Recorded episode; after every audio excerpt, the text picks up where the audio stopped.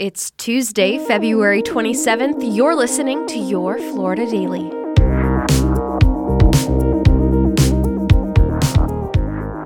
I'm Katrina Scales. 13 people have been arrested more than a year after six people were shot along a road in Seminole County, leaving an innocent woman dead.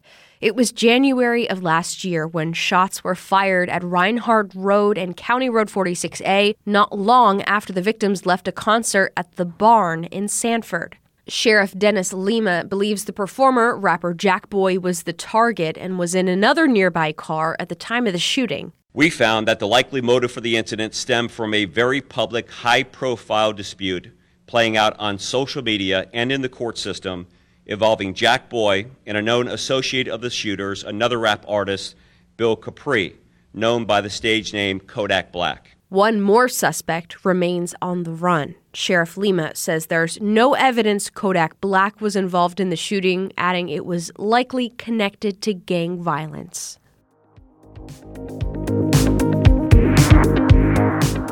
First confirmed case of measles has now reached Central Florida.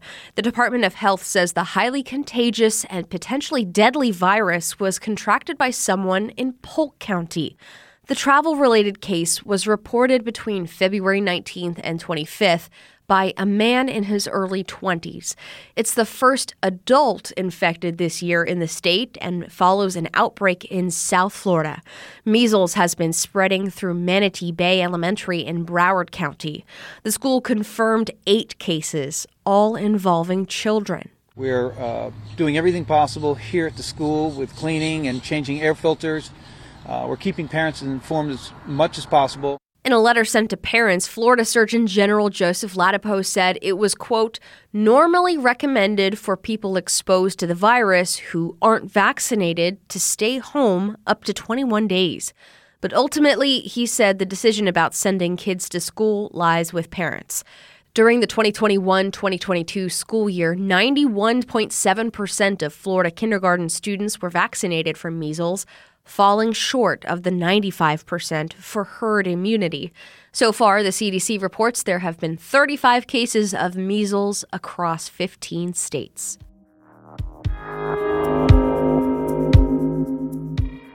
And there's been an abnormal increase in injuries among pelicans along Florida's East Coast. That's according to a nonprofit that's now working to find the cause of these injuries.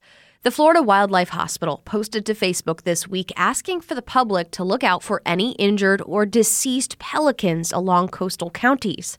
Dr. April Greer, a veterinarian for the hospital, said most of the injuries they've been seeing coming in have been very bad fractured wings.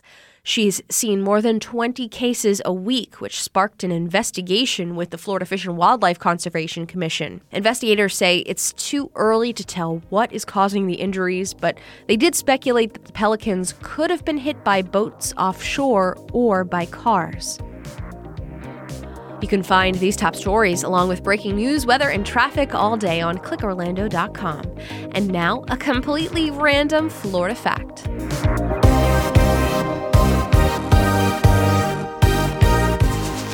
In the early 1940s, Zephyrhills Army Airfield served as a training ground for hundreds of Army pilots during World War II. When the airfield was built in 1942, Zephyrhills was home to some 800 people, but over the course of the war, the population there doubled as Army pilots came to the small town to train in air defense tactics. The Army's 10th Fighter Squadron were stationed there, which later supported Allied ground forces during the invasion of Normandy. You can check out the Zephyrhills Museum of Military History to see period weaponry, military uniforms, wartime supplies, and archival photographs. Your Florida Daily is produced by News 6 WKMG in Orlando. I'm Katrina Scales. Subscribe for new episodes wherever you like to listen.